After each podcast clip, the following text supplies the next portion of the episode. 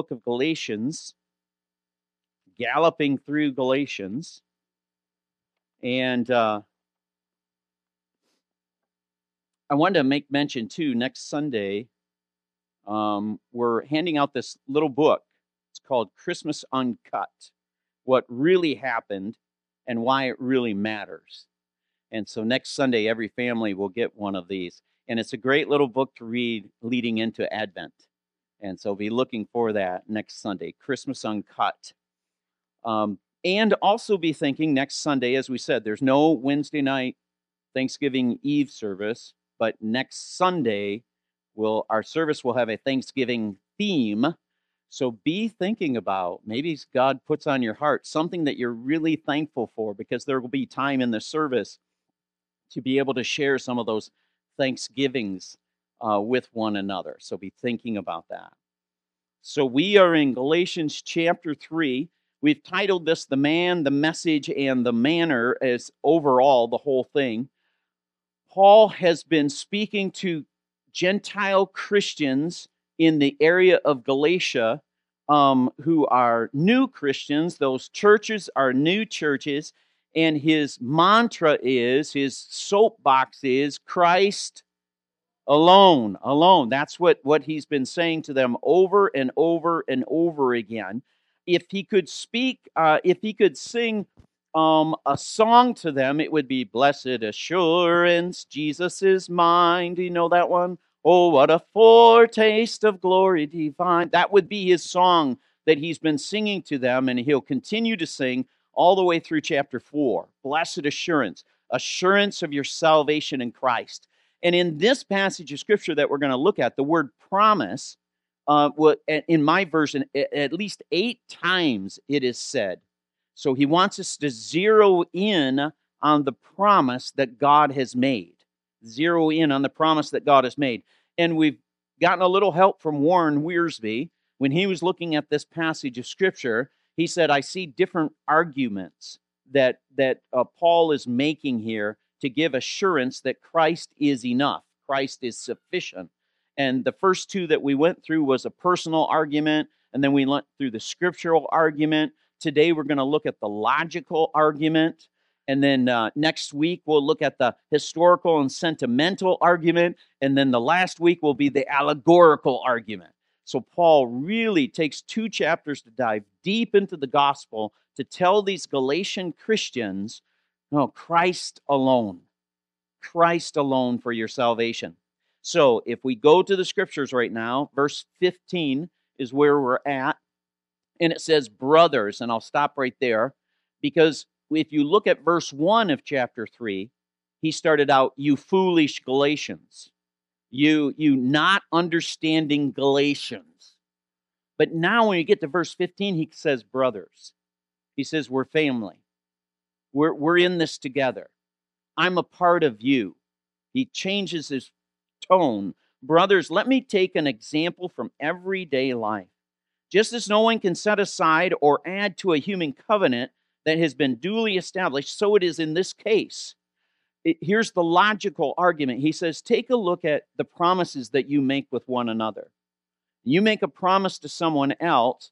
No one else can add to that. No one else can set that aside. It came out of your mouth. You're the one that spoke it. And you can't take it back. You know the old saying, you can't put the toothpaste back into the tube, you know, after it's said.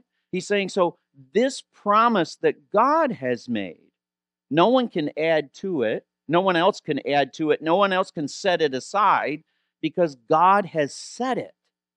And so we need to look at this. Verse 16, he says, the promises, and there's the first time it's mentioned, the promises were spoken to Abraham and to his seed. The scripture does not say, and to seeds, meaning plural there, meaning many people, but to your seed, so it's singular, meaning one person who is the Christ. So Paul takes this promise that God made to Abraham, and he said there is a single seed, there's a certain seed that is going to come from Abraham. Now, Abraham is going to become part of a great nation. The descendants are the stars in the skies and the sand on the seashore. but there's going to be a certain seed that comes from Abraham that is going to be a blessing to all the nations, every tribe and every tongue. There is a certain seed. And Paul just comes right and says, that is Christ.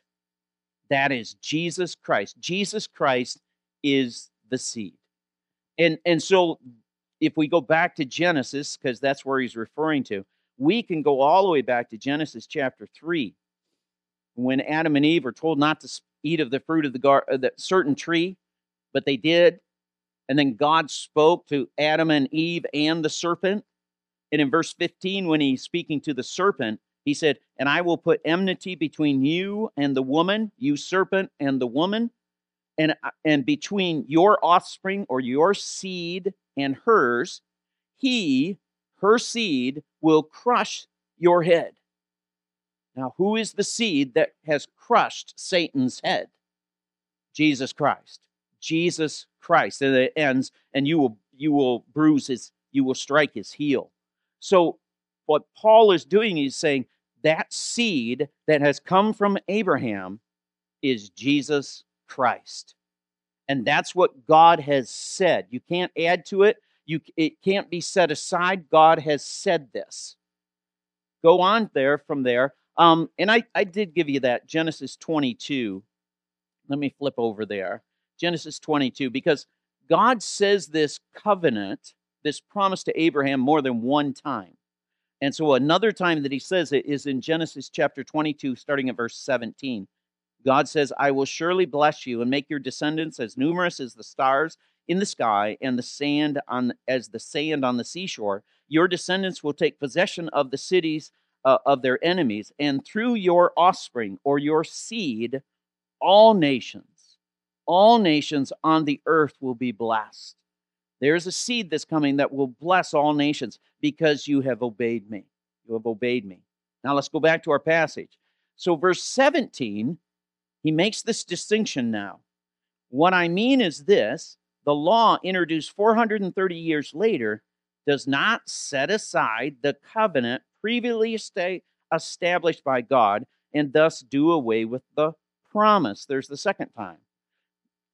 Paul's main point here is, wait a minute, we've got a promise and we've got a law, and we need to keep the order right. The order is the promise of God has come first, and the law has come second.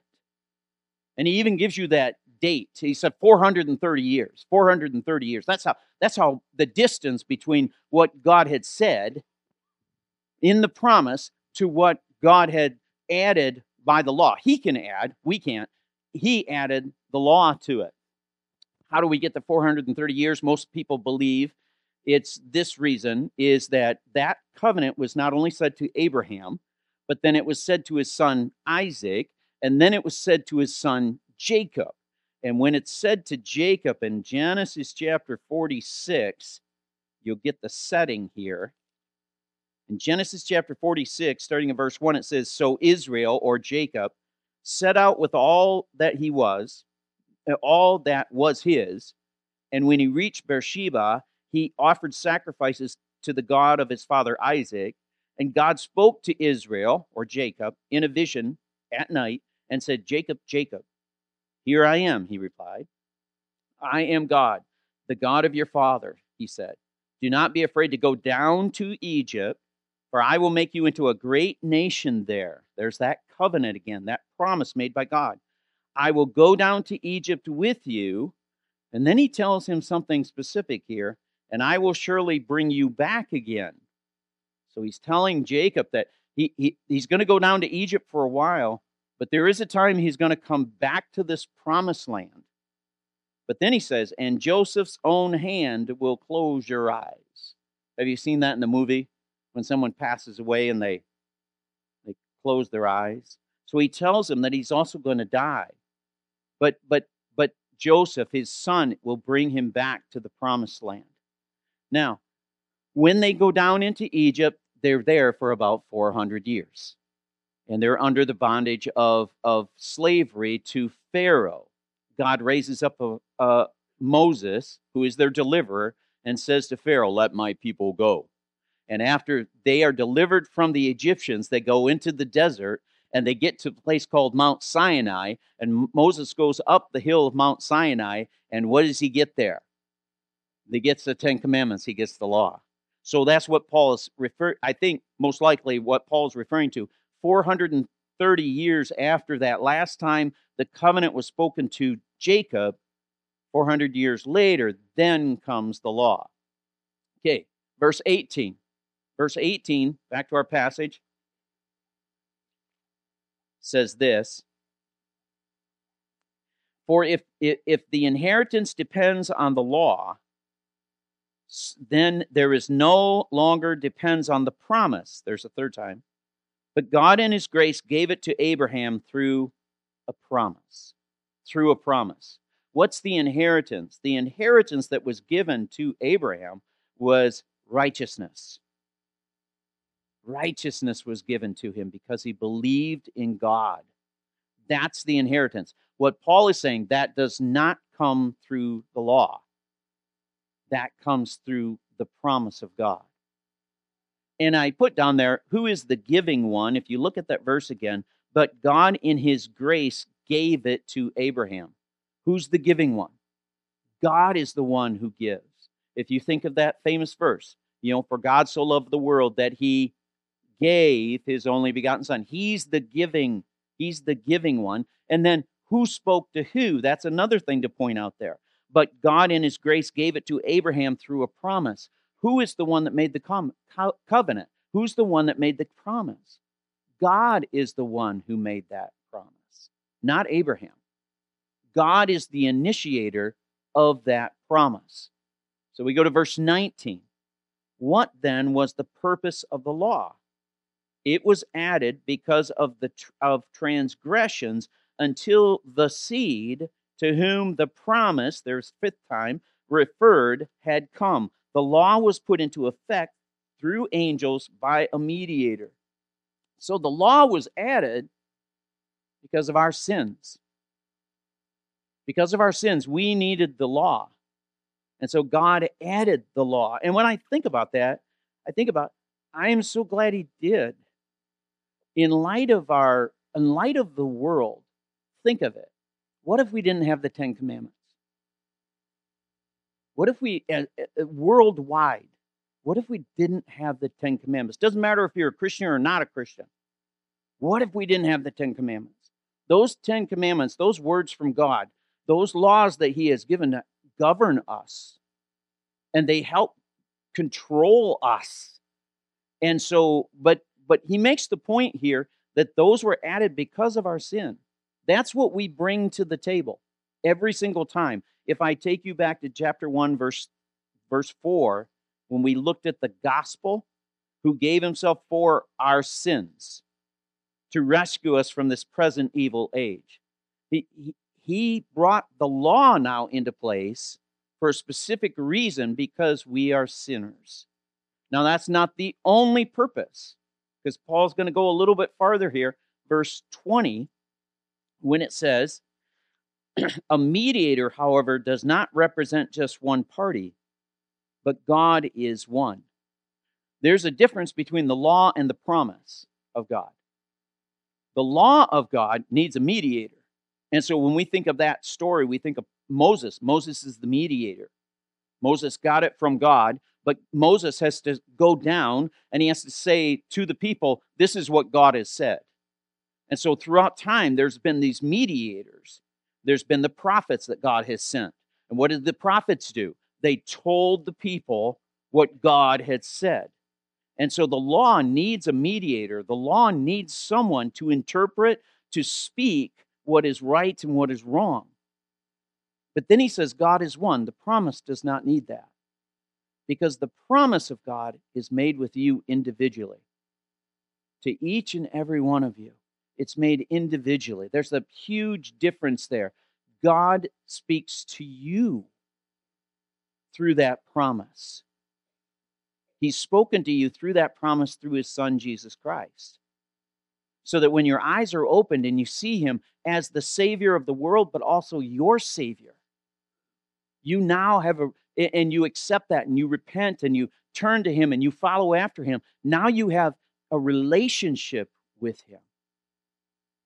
Paul wants them to see there's a huge difference between the law and the promise. He keeps going because he's not done. Verse 21, is the law therefore opposed to the promises of God? That's the sixth time. Absolutely not. For if a law had been given that could impart life, then righteousness would certainly have come by the law. He keeps coming back to this. If you remember, he kind of said the same thing in the end of chapter 2, verse 21. I do not set aside the grace of God, for if righteousness could be gained through the law, Christ died for nothing. Christ died for nothing. So can the law save? Absolutely not. There is not any single law that has been given that can save you. Verse 22, what can the law do? But the scripture declares that the whole world is a prisoner of sin, so that what was promised, there's the seventh time, being given through faith in Jesus Christ, might be given to those who believe. See, what can the law do? The law can not only tell us what is right and wrong, and it needs a mediator and able to do that, but the law also declares Jesus Christ. The law declares who the Savior is. The law declares the one who gets you out of prison. For you are a prisoner. It says a prisoner of sin. Previously, we said you were under a curse of the law. And then we found out that who he died on a cross and he became the curse for us, kind of thing. So what does the law do? It is very important that we have the law, because the law declares Jesus and points us to Jesus. Verse 23, he keeps going. But this faith came. We were held prisoners by the law. Notice it says we. Paul includes himself in that statement. We, brothers, sisters, we were prisoners to the law, me included, locked up until faith should be revealed. Now, on the broader sense, you would look at that when Jesus came. But I think you could also look at this personally. Before this faith came to you, we were held prisoners by the law, locked up until faith should be revealed to you, that your eyes were opened and you saw Jesus as your Savior and Lord. Like Lynette said this morning, I am so thankful that I am saved. I am so thankful that Jesus is my Savior. When faith came to Lynette, and she responded to that faith with belief that he is the Son of God. Up to that point, we go from prisoner to freedom. We have freedom in him that did not come by the law. It came through the promise. Verse 24, so the law was put in charge to lead us to Christ, that we might be justified by faith. The law, I think in the version that we read together, it said guardian. Yeah, the law was our tutor or our guardian. That was a person. Lots of times, in their culture, it was a slave that actually took a person from point A to point B, or actually took the children to their schools to make sure that they actually got there, kind of thing. And they needed that at that time. They needed that guardian. They needed that tutor. They needed that person that would guide them to where they needed to go. And that's what the law did. The law watched over us. And I say again, I am so thankful that we have the law. We have the Ten Commandments. We have those things that watch over us completely as a whole nation and world that we have. Verse 25, now that faith has come. And I would say again, you could read that, now that faith has come to you. We, there's that we again, he's including himself, we are no longer under the supervision of the law. No longer under the supervision of the law. The law did its work. It pointed us to Jesus Christ. But now Jesus takes over. It does not mean that the law is no longer there, but now I follow Jesus Christ. I don't just follow the law. I don't follow it out of duty. No, now I have a relationship with Jesus Christ, who is the one who perfectly followed the law. And now what I do is because of Christ. It's not because of the law. It's not because of a right and a wrong. It's because I follow Jesus Christ. And that would echo back to Galatians 2:20, when Paul says, I have been crucified with Christ. It is I who no longer live, but Christ lives in me. The life I live in the body, I live by faith. I don't live by the law. I live by faith in the Son of God who loved me and gave himself for me. So if you are a follower of Jesus Christ now, you do what you do because of your relationship with Jesus Christ. Not because of any laws. Not because of the Ten Commandments. Not because of anything along those lines. And I'm not saying you throw, those things are there for a reason. But now, I don't murder. Why? Because there's a law? No. Because I have a relationship with Jesus Christ. I don't commit adultery. Why? Because there's a law? No. Because I have a relationship with Jesus Christ. Paul is just helping them to understand, wow, there's a huge difference here. And what these other people were peddling, because they were peddling that, oh, Christ is great, but you need something else along with it. He's saying that's inferior. That's inferior to what I am teaching you about the gospel, and it's Christ alone. Because now you're not following the law, you're following the promise. And so then we get to the end here, and he gives the great crescendo. How many of you are musical and you know what that means? You know what that means? The great crescendo. That's in music when you start out low and you build and build and build. I always think of this when Easter, Resurrection Sunday comes around. Low in the grave he lay, Jesus my Savior, waiting the coming day, Jesus my Lord. And that's usually how we sing it. We sing, wait on you. And then we get to the chorus, and it's, up from the grave he arose, with a mighty triumph o'er his foes. He arose the victor from the dark domain, and he lives forever with his saints to reign. Am I the only one that knows this? He arose, hallelujah, Christ arose. Yeah, that's crescendo, okay? So that's what, I just did that because I want you to realize when Paul gets to this 26, 27, 28, 29, that's kind of like the crescendo. When he gets to these statements and he's speaking to these Gentile Christians, who he wants them to know of their assurance in Christ alone. He says, you are all sons of God through faith in Christ Jesus. You are all. And then in verse 27, he goes on to say, for all of you who were baptized into Christ has clothed yourselves with Christ. All of you. All of you, you've gotten some new clothing.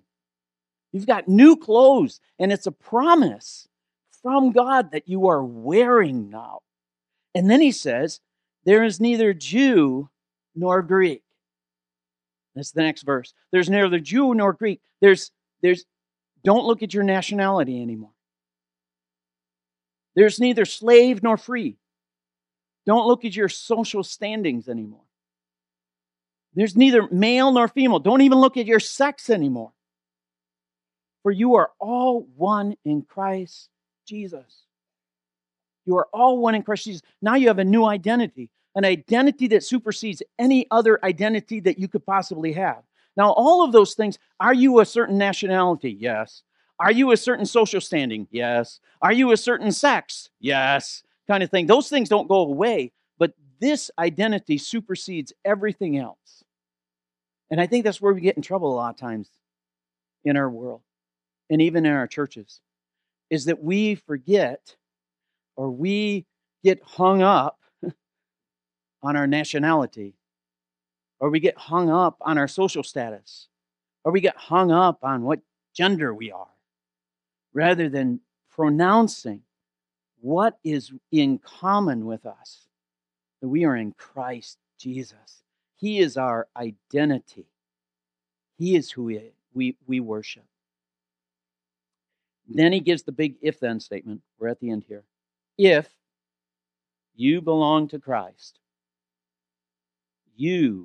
then you are Abraham's seed.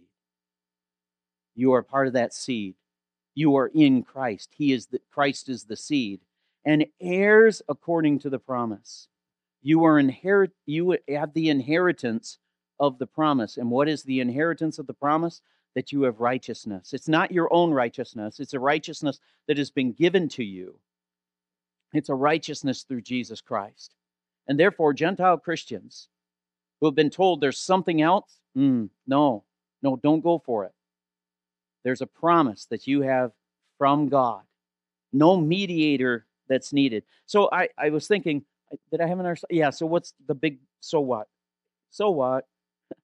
Well, I think it's important because, again, we go back to we are protectors and preservers and proclaimers of the gospel of Christ alone.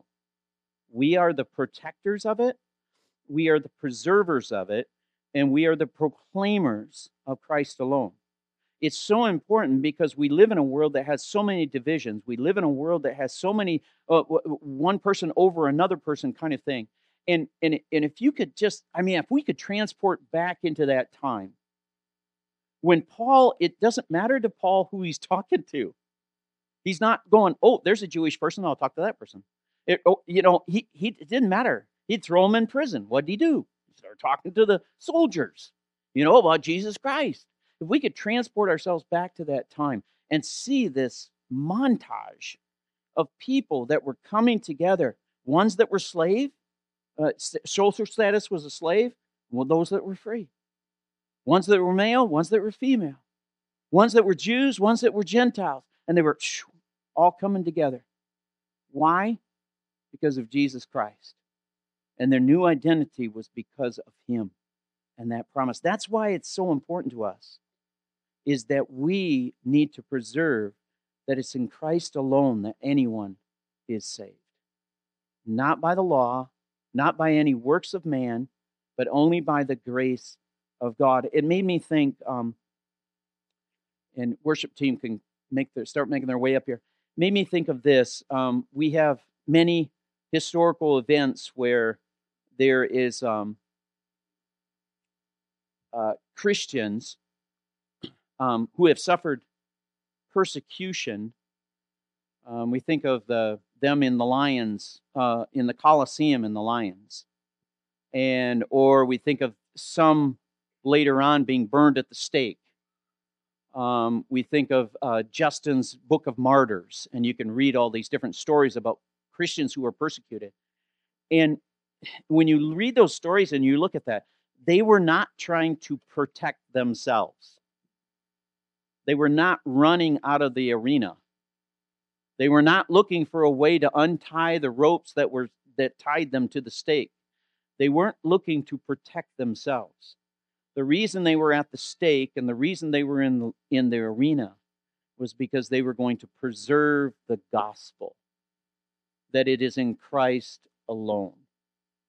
And so any persecution that we might come across, may we be doing the same thing. May we not look to protect ourselves. That's fear. That's operating on fear. But may we always be looking at how do we preserve the gospel, proclaim the gospel. When you do that, you'll stand in faith. You will stand in faith. So would you stand in faith with us to this into this service? Let me give a prayer, and then we'll sing this final song.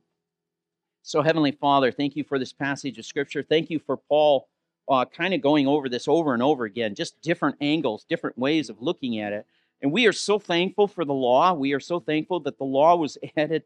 It was because of our sins, but it was added that protected us and pointed us to you, that we needed a Savior, for all have sinned and fall short of the glory of God.